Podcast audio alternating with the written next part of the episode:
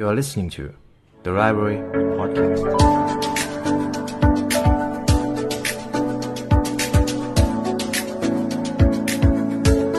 ับ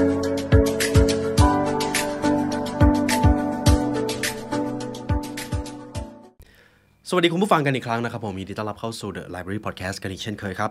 ในอีพิโซดนี้ผมมีหนังสือเล่มหนึ่งที่ผมเชื่อว่าคุณผู้ฟังหลายคนน่าจะรู้จักหรือบางคนอาจจะเคยได้อ่านไปแล้วเป็นเรื่องของทัศนคติในยุคปัจจุบันครับเราน่าจะได้ยินคำว่า growth mindset fixed mindset หรือคำว่าทัศนคติที่ดีทัศนคติที่เป็นลบเราน่าจะได้ยินคำพูดทำนองนี้มาเยอะแต่หลายคนก็อาจจะยังไม่เข้าใจว่าแล้วทัศนคติแบบไหนที่เราควรจะเรียนรู้ที่เราควรจะพัฒนาให้มากขึ้นวันนี้ผมจึงอยากจะนำเรื่องราวของหนังสือเล่มนี้มาถ่ายทอดให้คุณผู้ฟังแต่ก่อนอื่นที่เราจะเข้าไปเรียนรู้ในหนังสือเล่มนี้ผมอยากให้คุณผู้ฟังรวมทั้งตัวผมเองด้วยละทิ้งกรอบความคิดที่เราเคยมีไปก่อนลืมว่าทัศนคติแบบไหนที่เป็นทัศนคติที่ดีเราลืมไปก่อนครับเรามาเรียนรู้จากหนังสือเล่มนี้พร้อมๆกันเพราะผมเชื่อว่าหากคุณผู้ฟังได้ฟังพอดแคสต์ที่เป็นหนังสือของกรีกของคุณ Angela Duckworth เราน่าจะเข้าใจกันดีว่าการมีทัศนคติที่คิดว่าตัวเองรู้อะไรอยู่ก่อนแล้วจะทำให้คุณเรียนรู้ไม่ดีเท่าที่ควรก่อนหนึ่งครับผมมีคำถามอยากจะถามคุณผู้ฟังคุณผู้ฟังคิดว่าอะไรในตัวเราที่สร้างความสำเร็จได้มากกว่าระหว่างความฉลาดความสามารถหรือโชคชะตาหรือไม่ใช่ทั้งสามอย่างเลยคุณผู้ฟังลองตอบคำถามนี้กับตัวเองแล้วเรามาไขความลับเพื่อหาคำตอบที่ผมได้ถามไปก่อนหน้านี้ซึ่งหนังสือเล่มนี้ครับเป็นคุณแคโรล ดเวกนักจิตวิทยาชื่อดังจากมหาวิทยาลัยสแตนฟอร์ดผมได้ทำคลิปที่เป็น เท็ด Talk ของคุณแคโรล ดเวกไว้ก่อนหน้านี้แล้วคุณผู้ฟังสามารถเข้าไปฟังได้หลังจากเอพิโซดนี้ซึ่งสิ่งที่เขาได้ทำการวิจัยก็คือมีการค้นพบครับว่าความสำเร็จในชีวิตขึ้นอยู่กับความคิดเพียงแค่สองแบบมีแค่สองแบบเท่านั้นอีกแบบหนึ่งจะทำให้คุณประสบความสำเร็จแบบครึ่งๆกลางๆหรืออาจจะไม่ประสบความสำเร็จก็ได้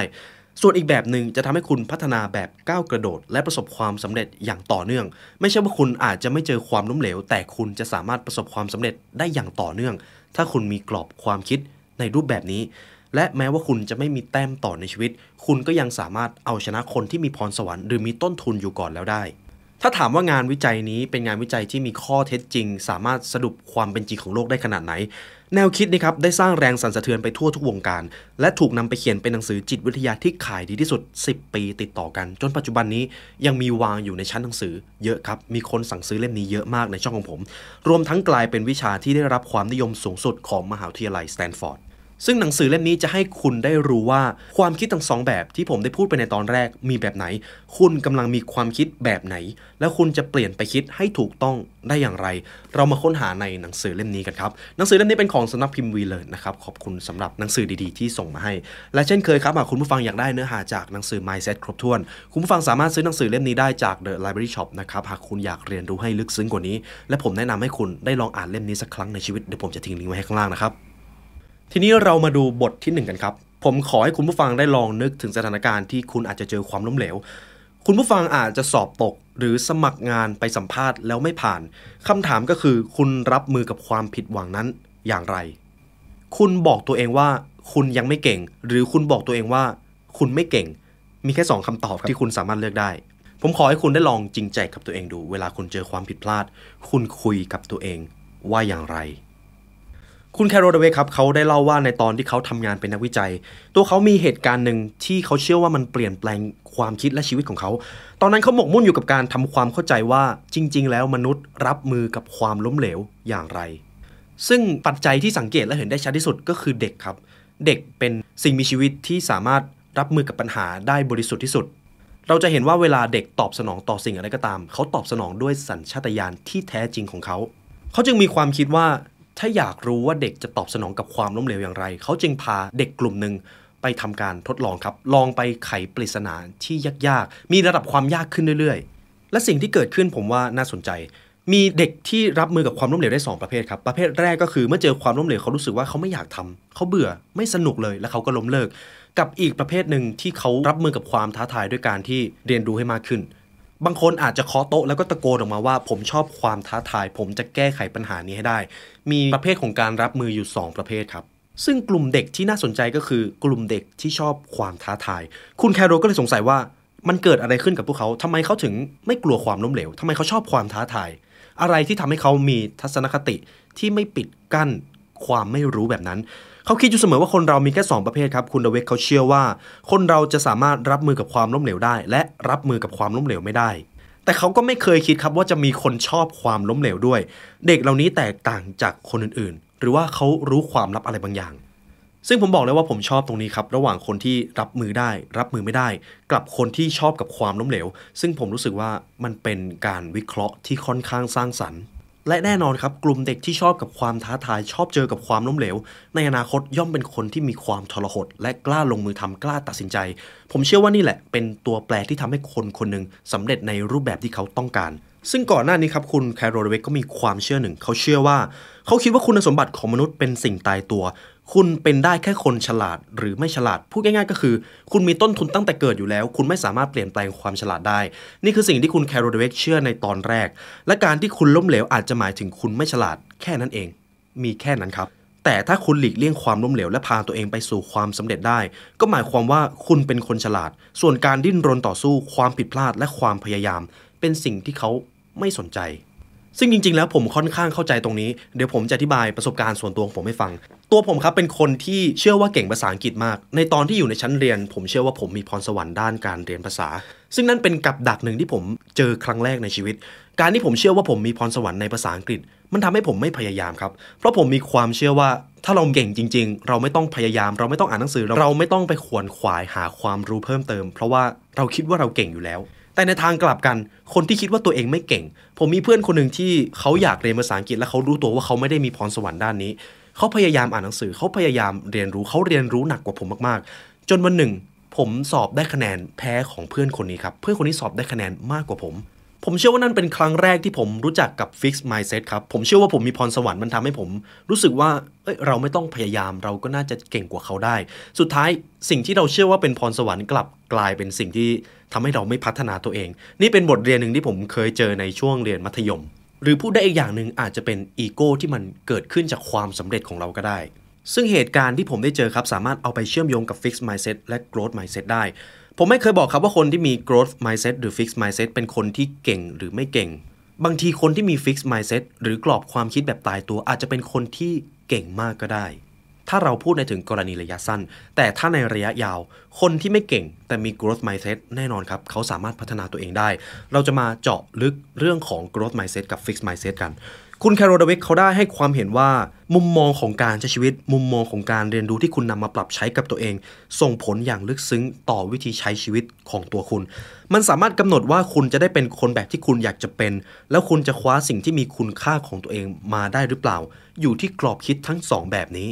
ซึ่งถ้าคุณผู้ฟังเข้าใจความลับของกรอบความคิดทั้งสองแบบชีวิตของคุณจะไม่มีทางเหมือนเดิมชีวิตของคุณจะดีขึ้นครับเรามาดูกรอบความคิดแบบแรกกันกรอบความคิดแบบแรกคือการมีกรอบความคิดแบบตายตัวหรือเขาเรียกกันว่า Fixed Mindset คุณผู้ฟังสามารถจำได้แบบนี้ Fixed Mindset หมายถึงการเชื่อว่าคุณสมบัติของตัวเองเป็นสิ่งที่ไม่สามารถเปลี่ยนแปลงได้คุณผู้ฟังเคยเจอใครที่บอกว่าตัวเขาไม่เก่งตัวเขาไม่ได้เก่งมาตั้งแต่เกิดเขาไม่สามารถพัฒนาความฉลาดของตัวเองได้หรือเปล่าหรือใครก็ตามที่บอกกับตัวเองว่าตัวเขาก็มีแค่นี้สามารถทำได้แค่นี้ไม่สามารถไปได้ไกลกว่านี้แล้วนี่แหละครับรูปแบบของ Fixed Mindset หรือถ้าในแง่ของคนที่มีพรสวรรค์หรืออาจจะเก่งแต่มี Fixed Mindset เขาอาจจะบอกกับตัวเองว่าเขามีพรสวรรค์ในด้านนี้เขาไม่ต้องพยายามเหมือนคนอื่นตัวเขาเก่งตัวเขาดีอยู่แล้วเขาจะพยายามทำตัวให้ดูฉลาดเขาจะไม่ทำตัวให้ดูไม่เป็นมืออาชีพเขาจะสนใจรูปลักษณ์ภายนอกเขาจะสนใจความคิดเห็นของคนอื่นอยู่ตลอดเวลาหรือพูดได้อีกอย่างก็คือคนที่มี Fixed Mindset เขาจะให้คุณค่ากับการพิสูจน์ตัวเองเขาจะให้คุณค่ากับความฉลาดไม่ใช่ความพยายามอาจจะเป็นฉันจะสำเร็จหรือล้มเหลวฉันจะดูโง่หรือดูฉลาดตัวฉันจะได้การยอมรับหรือถูกปฏิเสธนี่แหละครับรูปแบบของ Fixed Mindset เราจะเห็นได้ว่าไม่จำเป็นที่จะต้องเป็นคนไม่เก่งถึงจะมี Fixed Mindset คนที่เก่งก็อาจจะมี Fixed Mindset ได้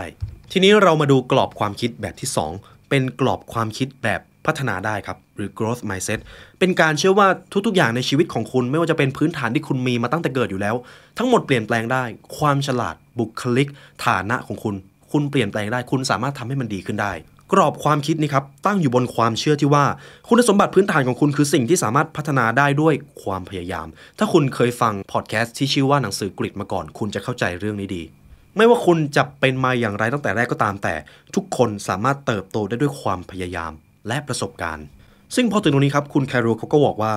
คนที่มีกรอบความคิดแบบ growth mindset เขาไม่ได้เชื่อว่าเขาจะเป็นอะไรก็ได้เขาไม่ได้เชื่อว่าเขาจะเป็นไอน์สไตน์หรือบีโธเฟนได้ถ้าเขามีแรงจูงใจหรือการศึกษาที่เหมาะสมแต่เขาเชื่อว่าศักยภาพที่แท้จริงของคนคนหนึ่งไม่สามารถวัดได้อย่างแน่ชัดซึ่งกรอบความคิดแบบ growth mindset เป็นความเชื่อที่มองว่าคุณสมบัติต่างๆจะพัฒนาได้และเกิดแรงปรารถนาที่จะเรียนรู้กรอบคิดนี้ทำให้มนุษย์เติบโตขึ้นเมื่อต้องเผชิญกับความท้าทายที่สุดในชีวิตถึงแม้ว่าเราจะมี growth mindset กับบางเรื่องแต่ก็มีความเป็นไปได้ที่เราจะมี fixed mindset กับบางเรื่องเช่นกันทีนี้คุณผู้ฟังก็ลองตอบคำถามตัวเองดูหรือลองสังเกตตัวเองดูว่าเวลาที่คุณเจอสถานการณ์ที่เกิดขึ้นไม่ว่าจะเป็นความสำเร็จหรือความล้มเหลวคุณมีกรอบความคิดแบบไหนอยู่กับตัวเองทีนี้ครับคุณคาร์โรก็ถามว่าแล้วคุณล่ะมีกรอบความคิดแบบไหนคุณผู้ฟังลองตอบคำถามที่ผมจะถามต่อไปนี้แต่มีสิ่งเดียวที่ผมจะขอก็คือขอให้คุณซื่อสัตย์กับตัวเองจริงใจกับการตอบคำถามนี้ครับคำถามที่ หนึ่ง ความฉลาดเป็นคุณสมบัติที่ติดตัวมาตั้งแต่เกิดซึ่งไม่สามารถเปลี่ยนแปลงได้มากนักคุณเชื่อว่ามันเป็นเรื่องจริงใช่หรือไม่ข้อที่ สอง คุณเรียนรู้สิ่งใหม่ๆได้แต่คุณพัฒนาตัวเองให้ฉลาดขึ้นไม่ได้ข้อที่ สาม ไม่ว่าคุณจะฉลาดแค่ไหนคุณก็สามารถพัฒนาตัวเองให้ฉลาดขึ้นอีกเล็กน้อยได้และข้อที่ สี่ ครับคุณสามารถพัฒนาตัวเองให้ฉลาดขึ้นได้อย่างมหาศาลไม่มีอะไรมาชี้วัดได้ซึ่งถ้าคุณผู้ฟังเชื่อว่าคำถามที่หนึ่งกับคำถามที่สองเป็นคำถามที่คุณเชื่อว่ามันเป็นความจริงแสดงว่าคุณอาจกำลังมีกรอบความคิดเป็น fixed mindset อยู่แต่ถ้าคุณตอบคำถามกับข้อที่สามข้อที่สี่ว่าคุณเชื่อสองข้อนี้จะสะท้อนให้เห็นถึงกรอบความคิดแบบพัฒนาได้และทั้งหมดที่ผมได้เล่าไปก็คือจุดเริ่มต้นของกรอบความคิดทั้งสองแบบซึ่งเหมือนในตอนแรกที่ผมได้ถามว่าถ้าคุณเจอกับความล้มเหลวอาจจะเป็นการสอบตกหรือสัมภาษณ์งานไม่ผ่านคุณจะบอกกับตัวเองคุณจะตอบสนองต่อเหตุการณ์นั้นอย่างไรถ้าคุณมีกรอบความคิดแบบ Fixed Mindset คุณอาจจะกังวลมากว่าทำไมคุณถึงผิดพลาดและล้มเหลวและคุณก็ไม่กล้าลงมือทำต่อในที่สุดแต่ถ้าคุณมีกรอบความคิดแบบ Growth Mindset คุณเชื่อว่าคุณอาจจะยังไม่ได้พยายามมากพอคุณอาจจะยังไม่ประสบความสำเร็จหรือบางทีถ้าคุณเห็นว่าจริงๆแล้วคุณอาจจะไม่ได้บอกกับงานนี้ก็ได้คุณก็ปลงแล้วคุณก็ไปทำงานอื่นที่คุณเชื่อว่าคุณอยากจะทำมากกว่าซึ่งกรอบความคิดแบบ growth mindset จะได้ประมาณว่าคุณไม่ได้พยายามพิสูจน์ว่าคุณฉลาดหรือเก่งกาจคุณแค่อยากเรียนรู้คุณแค่อยากเป็น better version ของตัวเองคุณเชื่อว่าความสำเร็จเป็นเรื่องของการท้าทายตัวเองและพาตัวเองให้ไปเรียนรู้สิ่งใหม่ๆมากขึ้นเรื่อยๆและในตอนนี้คุณอาจจะมีกรอบความคิดหรือโลกทั้งสองใบอยู่ในตัวเองในโลกหนึ่งความล้มเหลวคือการหยุดก้าวหน้าไม่ว่าจะเป็นการได้เกรดไม่ดีแพ้การแข่งขันถูกไล่ออกหรือถูกปฏิเสธสิ่งเหล่านี้หมายความว่าคุณไม่ฉลาดหรือไม่เก่งแต่ในอีกโลกหนึ่งความล้มเหลวหมายถึงการที่คุณยังเติบโตไม่เต็มที่คุณยังไม่สามารถไขว่คว้าสิ่งที่มีค่าสำหรับคุณมาครองได้แต่แค่ในตอนนี้ในโลกใบหนึ่งความพยายามเป็นเรื่องไม่ดีเช่นเดียวกับความล้มเหลวเพราะมันแสดงให้เห็นว่าคุณไม่ฉลาดหรือไม่เก่งแต่ในอีกโลกความพยายามคือสิ่งที่ทำให้คุณฉลาดและมีความทรหดจนนำไปสู่ความสำเร็จในที่สุดซึ่งสิ่งที่สำคัญกว่าก็คือคุณมีทางเลือกที่จะเลือกกรอบความคิดครับมันหมายความว่าคุณสามารถเปลี่ยนแปลงได้กรอบความคิดเป็นแค่ความเชื่อถึงแม้มันจะทรงพลังแต่มันก็เป็นเพียงสิ่งที่อยู่ในจิตใจของคุณคุณสามารถเปลี่ยนใจได้ขณะที่คุณผู้ฟังกำลังฟังพอดแคสต์นี้คุณลองคิดดูว่าคุณต้องการก้าวไปยังจุดไหนในชีวิตถ้าคุณเชื่อว่า Fixed Mindset ทำให้คุณรู้สึกพอใจกับชีวิตอยู่แล้วผมก็คงไม่สามารถเปลี่ยนแปลงกรอบความคิดคุณได้ถ้าคุณเชื่อว่าสิ่งที่คุณรู้อยู่แล้วเป็นความรู้ที่ถูกต้องไม่มีอะไรมาเปลี่ยนแปลงได้แน่นอนครับมันก็เป็นตัวเลือกที่คุณตัดสินใจเลือกเองแต่ถ้าคุณเชื่อว่าสิ่งที่คุณรู้มันน้อยนิดและคุณอยากจะเรียนรู้ให้มากขึ้นคุณเชื่อว่าคนอื่นๆมีบางสิ่งบางอย่างที่รู้ในสิ่งที่คุณไม่รู้นั่นแหละครับคือกรอบความคิดที่คุณเป็นคนตัดสินใจเลือกแบบ growth mindset ซึ่งมีครั้งหนึ่งครับคุณเบนจามินบาร์เบอร์นักสังคมวิทยาเขาได้กล่าวไว้ว่าตัวเขาเองเขาไม่ได้แบ่งโลกออกเป็นโลกของคนอ่อนแอกับคนเข้มแข็งโลกไม่ได้ถูกแบ่งระหว่างสำเร็จกับโลกของความล้มเหลวแต่โลกถูกแบ่งออกระหว่างคนที่ชอบเรียนรู้กับคนที่ไม่ยอมเรียนรู้ทีนี้ตั้งแต่ผมพูดถึงกรอบความคิดมาผมอาจจะนำเสนอในรูปแบบของความเชื่อหรือสิ่งที่ไม่สามารถพิสูจน์ได้ผมมีงานวิจัยครับผมนำงานวิจัยมาจากหนังสือของคุณเดเวกนั่นแหละเขาพาคนที่มีกรอบความคิดทั้งสองแบบไปสแกนสมองซึ่งสามารถตอบได้เลยว่าทำไมสิ่งที่ผมได้พูดไปก่อนหน้านี้ถึงแสดงผลลัพธ์ออกมาที่แตกต่างกันคุณคาร์โรเดเวกครับเขาเล่าว่าจริงๆแล้วพวกเราสามารถเห็นความแตกต่างได้ของกรอบความคิดแม้กระทั่งในคลื่นสมองของมนุษย์ผู้คนที่มีกรอบความคิดทั้งสองแบบเขาได้พามาอย่างห้องตรวจวัดคลื่นสมองที่มหาวิทยาลัยโคลัมเบียซึ่งงานวิจัยนี้ได้ลองทำการทดสอบโดยให้ผู้คนที่มาทำการทดลองตอบคำถามยากๆและได้รับความคิดเห็นกลับไปเขาอยากตรวจสอบคลื่นสมองของคนเหล่านี้สมมุติว่าคุณผู้ฟังเป็นผู้ทดลองคุณผู้ฟังตอบคำถามแล้วได้ฟีดแบ็กกลับมาแน่นอนครับมันอาจจะมีความรู้สึกที่ว่า ยทำไมมาตัดสินกับคำตอบของเราแบบนี้อีโก้ของเราจะทำงานครับเวลาที่เราตอบคำถามอะไรไปก็ตามแล้วมีคนให้ฟีดแบ็กกลับมาไม่ว่าจะเป็นถูกหรือผิดก็ตามซึ่งผลลัพธ์ได้ดังนี้ครับผมว่ามันน่าสนใจคนที่มีกรอบความคิดแบบตายตัวจะให้ความสนใจเฉพาะเวลาได้รับความคิดเห็นที่สะท้อนถึงความสามารถของตัวเองพูดง่ายๆก็คือเขาแสวงหาการพิสูจน์ตัวเองเขาต้องการคำชมพวกเขาให้ความสนใจเป็นอย่างมากเวลารู้ว่าคำตอบของตัวเองถูกหรือผิดแต่พอมีคนพูดถึงข้อมูลที่จะช่วยคนกลุ่มนี้ได้เรียนรู้มากขึ้นพวกเขากลับไม่มีวี่แววว่าจะสนใจถึงแม้ว่าจะตอบผิดพวกเขาก็ไม่ใส่ใจที่จะเรียนรู้ว่าคำตอบที่ถูกต้องคืออะไรแต่คนอีกรูปแบบนึงครับคนที่มีกรอบความคิดแบบพัฒนาได้เขาให้ความสนใจเป็นอย่างมากกับข้อมูลที่จะขยายขอบเขตความรู้ของพวกเขาสำหรับคนกลุ่มนี้การเรียนรู้คือสิ่งสำคัญอันดับต้นๆคุณผู้ฟังน่าจะเห็นผลลัพธ์ของงานวิจัยนี้ได้แล้วทีนี้ผมมีเรื่องราวที่มันเกิดขึ้นในประวัติศาสตร์ของเราถ้าคุณผู้ฟังได้เรียนรู้ประวัติศาสตร์คร่าวๆเนี่ยน่าจะรู้ว่าในสมัยก่อนผู้คนเชื่อว่าโลกแบนแต่นักวิทยาศาสตร์ก็พยายามค้นหาว่าจริงๆแล้วโลกแบนหรือโลกกลมกันแน่จนในที่สุดเขาก็ได้คำตอบครับว่าจริงๆแล้วโลกไม่ได้แบนโลกกลมนักวิทยาศาสตร์นักพิสูจน์ก็พยายามไปอธิบายให้ผู้คนในกลุ่มคนส่วนใหญ่เนี่ยเชื่อว่าจริงๆแล้วโลกไม่ได้แบนเหมือนที่เราเชื่อกันจริงๆแล้วโลกมันกลมคุณผู้ฟังคิดว่าคนเหล่านั้นจะเชื่อในสิ่งที่นักวิทยาศาสตร์พูดหรือเปล่าคำตอบก็คือแทบไม่มีใครเชื่อนักวิทยาศาสตร์เลยครับเพราะว่าเขามี Fixed Mindset ที่เชื่อว่าโลกมันแบนตั้งแต่แรกอยู่แล้วและเขาก็ไม่ได้อยากจะเรียนรู้ด้วยเพราะตอนนั้นผู้คนส่วนใหญ่เขามีความคิดที่ Fixed Mindset อยู่แล้วที่ว่าโลกมันแบนอยู่แล้วไม่มีอะไรมาเปลี่ยนแปลงความเชื่อนี้ได้สุดท้ายเขาก็ไม่ได้เรียนรู้ครับเขาไม่ได้อยากจะฟังในสิ่งที่ไม่ได้ตรงกับความคิดเห็นของตัวเองนี่ก็เป็นเรื่องราวจริงที่เกิดขึ้นและผมเชื่อว่ามันสามารถสอนบทเรียนอะไรเราได้เยอะมากๆเกี่ยวกับการมีกรอบความคิดที่ตายตัวแล้วไม่ยอมเรียนรู้ในสิ่งที่เกิดขึ้นใหม่ๆผมเชื่อว่าพอมาถึงตรงนี้เรื่องราวในหนังสือเล่มนี้เริ่มเข้มข้นขึ้นแล้ว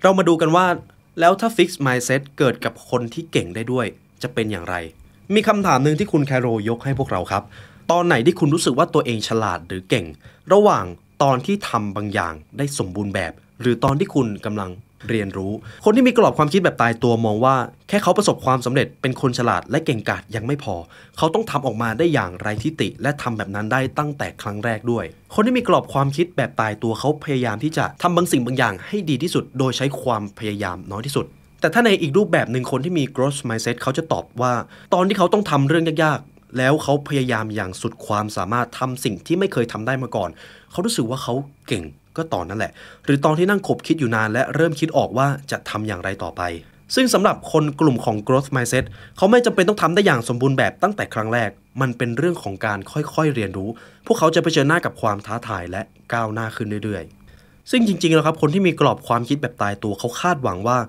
ความเก่งจะเกิดขึ้นเองโดยไม่ต้องมีการเรียนรู้มากมายถ้าคุณเก่งจริงคุณก็จะทำได้ถ้าคุณไม่เก่งคุณก็จะทำไม่ได้ซึ่งคนที่มีกรอบความคิดแบบนี้มีเยอะครับและครั้งหนึ่งผมเองก็เคยมีกรอบความคิดแบบนี้เช่นกันดังนั้นกรอบความคิดที่จะทำให้คุณพัฒนาตัวเองได้คือ growth mindset มันคือกรอบความคิดที่ทำให้คุณรู้สึกว่าคุณยังไม่สมบูรณ์แบบและคุณอยากจะยกระดับตัวเอ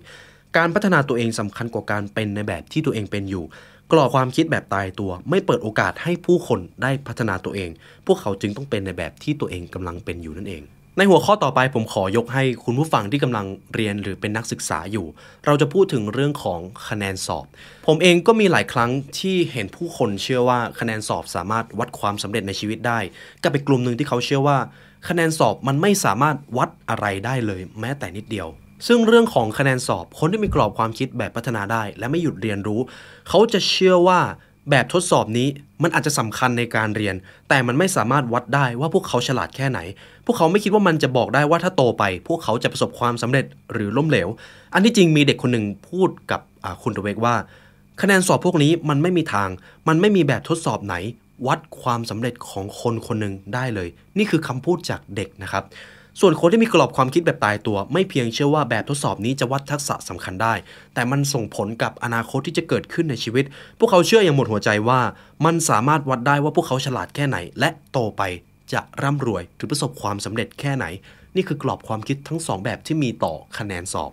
ทีนี้เรามาดูคนที่มีกรอบความคิดแบบ Fixed Mindset แต่มีพรสวรรค์ที่เก่งกว่าคนอื่นจอห์น แมคเอนโรครับเป็นนักเทนนิสมืออาชีพแต่เขามีกรอบความคิดแบบตายตัวคุณแคโรเขาเล่าว่าตัวคุณจอห์น แมคเอนโรเขาเชื่อว่าพรสวรรค์คือทุกสิ่งทุกอย่างเขาไม่ชอบเรียนรู้เขาไม่ตื่นเต้นเวลาพบเจอกับความท้าทายเมื่อสิ่งที่ทำอยู่เริ่มยากขึ้นเขาก็จะไม่ทำเขาจึงไม่สามารถดึงศักยภาพของตัวเองออกมาได้อย่างเต็มที่ แต่สิ่งที่เขามีคือพรสวรรค์อันยอดเยี่ยมครับพรสวรรค์ของแมตต์แอนโดยอดเยี่ยมจนเขาสามารถครองตำแหน่งนักเทนนิสมือหนึ่งของโลกได้นานถึงสี่ปีและเขาก็ยังเล่าให้ฟังว่าการได้ขึ้นแท่นเบอร์หนึ่งของโลกนั้นมันเป็นอะไรที่พิเศษที่สุดจอห์นแมตต์แอนโดเขาพูดแค่ว่าเขาต้องได้ในสิ่งที่ต้องการเท่านั้นถ้าไม่ได้คุณก็แค่บอกอีกฝ่ายไปว่าใส่หัวออกไปเขาทำแบบนั้นอยู่นานมากเราจะมาดูเรื่องนี้กันครับคุณจอห์นแมคเอนโรเขามีกรอบความคิดแบบตายตัวโดยมีความเชื่อที่ว่าถ้าคุณประสบความสำเร็จคุณก็จะคิดว่าตัวเองเก่งกว่าคนอื่นคุณจะเริ่มข่มเหงพวกเขาและบีบให้พวกเขาคอยเอาใจคุณคนที่มีกรอบความคิดแบบ Fixed Mindset มองว่าสิ่งเหล่านี้คือความภาคภูมิใจในตัวเอง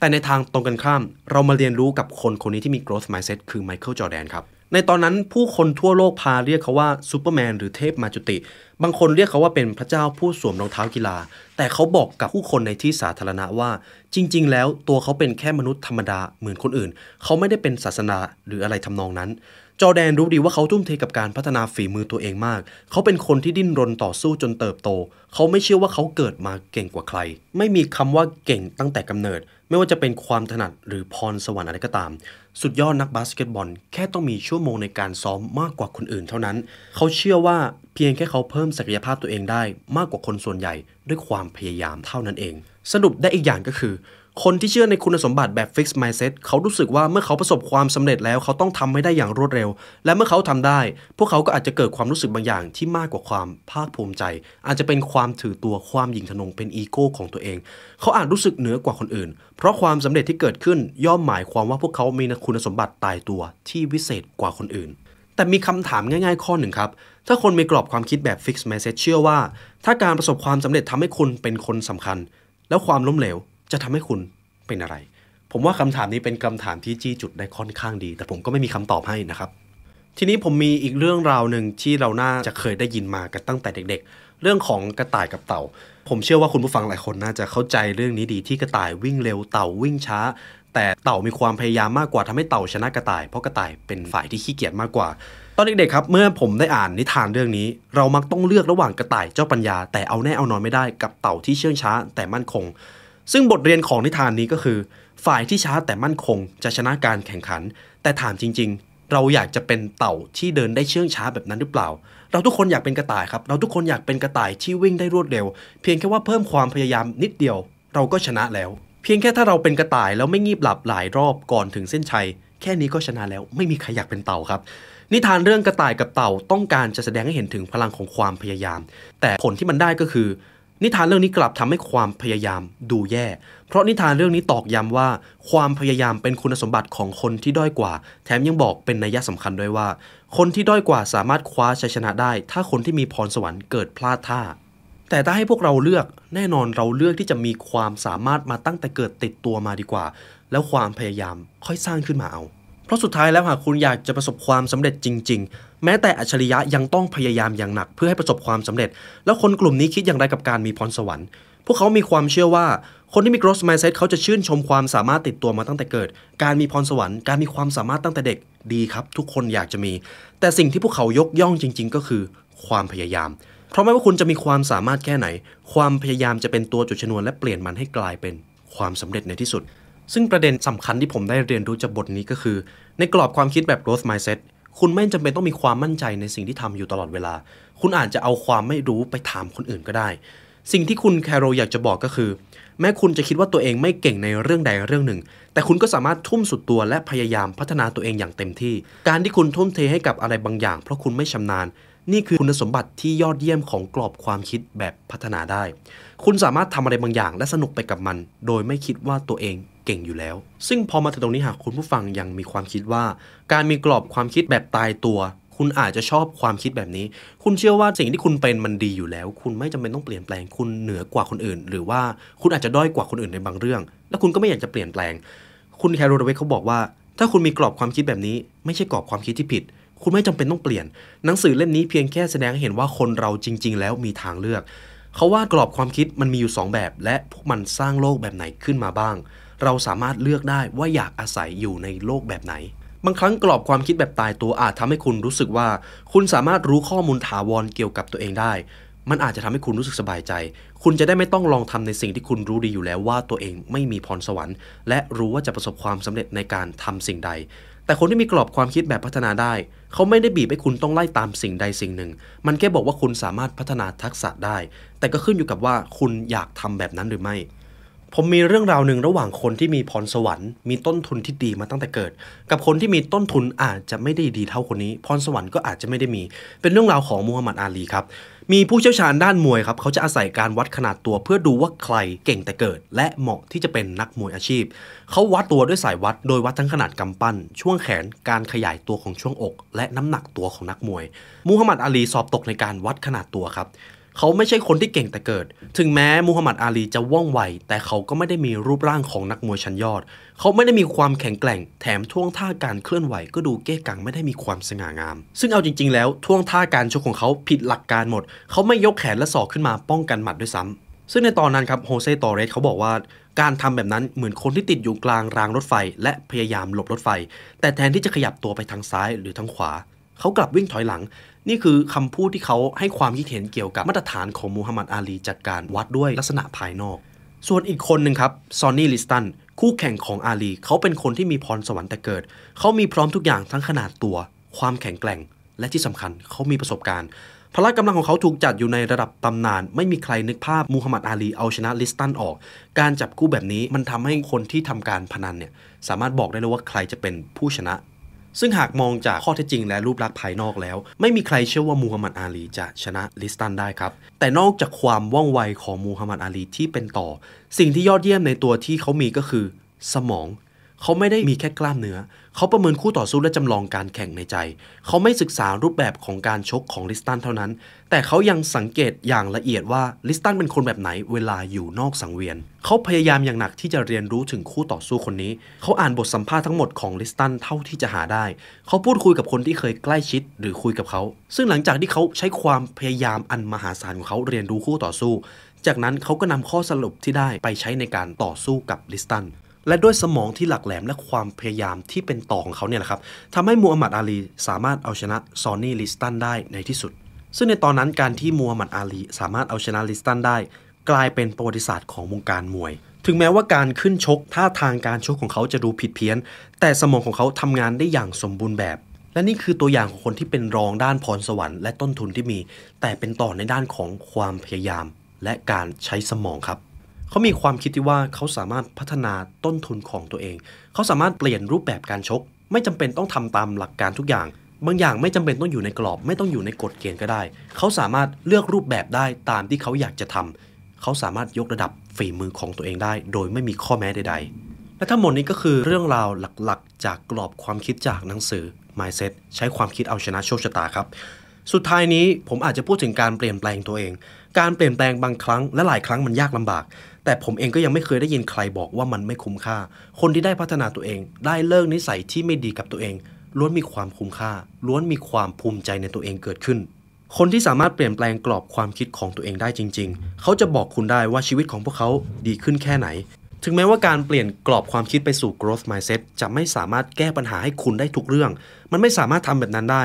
แต่คุณจะรู้ว่าชีวิตของคุณเปลี่ยนไปคุณอาจจะมีชีวิตที่สมบูรณ์ขึ้นชีวิตที่สมบูรณ์แบบไม่ใช่ชีวิตที่ไม่มีปัญหาแต่คุณจะมีชีวิตชีวาคุณมีความกล้าหาญคุณจะเปิดใจมากขึ้นเพราะคุณมีกรอบความคิดแบบ growth mindset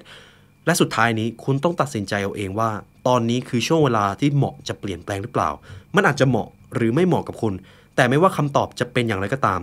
ขอให้จดจำกรอบความคิดแบบพัฒนาได้ไว้ให้ดีเมื่อคุณเจออุปสรรคคุณสามารถหันไปพึ่งพาสิ่งนั้นได้มันจะรอคุณอยู่ตรงนั้นเสมอและคอยชี้ทางที่นำไปสู่อนาคตให้กับชีวิตของคุณครับและนี่ก็เป็นบทเรียนที่ผมสรุปนำมาให้ผ่านพอดแคสต์ในเอพิโซดนี้ผมเชื่อว่าคุณผู้ฟังได้ไอเดียในเรื่องของ Fixed Mindset และ Growth Mindset ไปปรับใช้กับการพัฒนาตัวเองได้แน่นอนครับ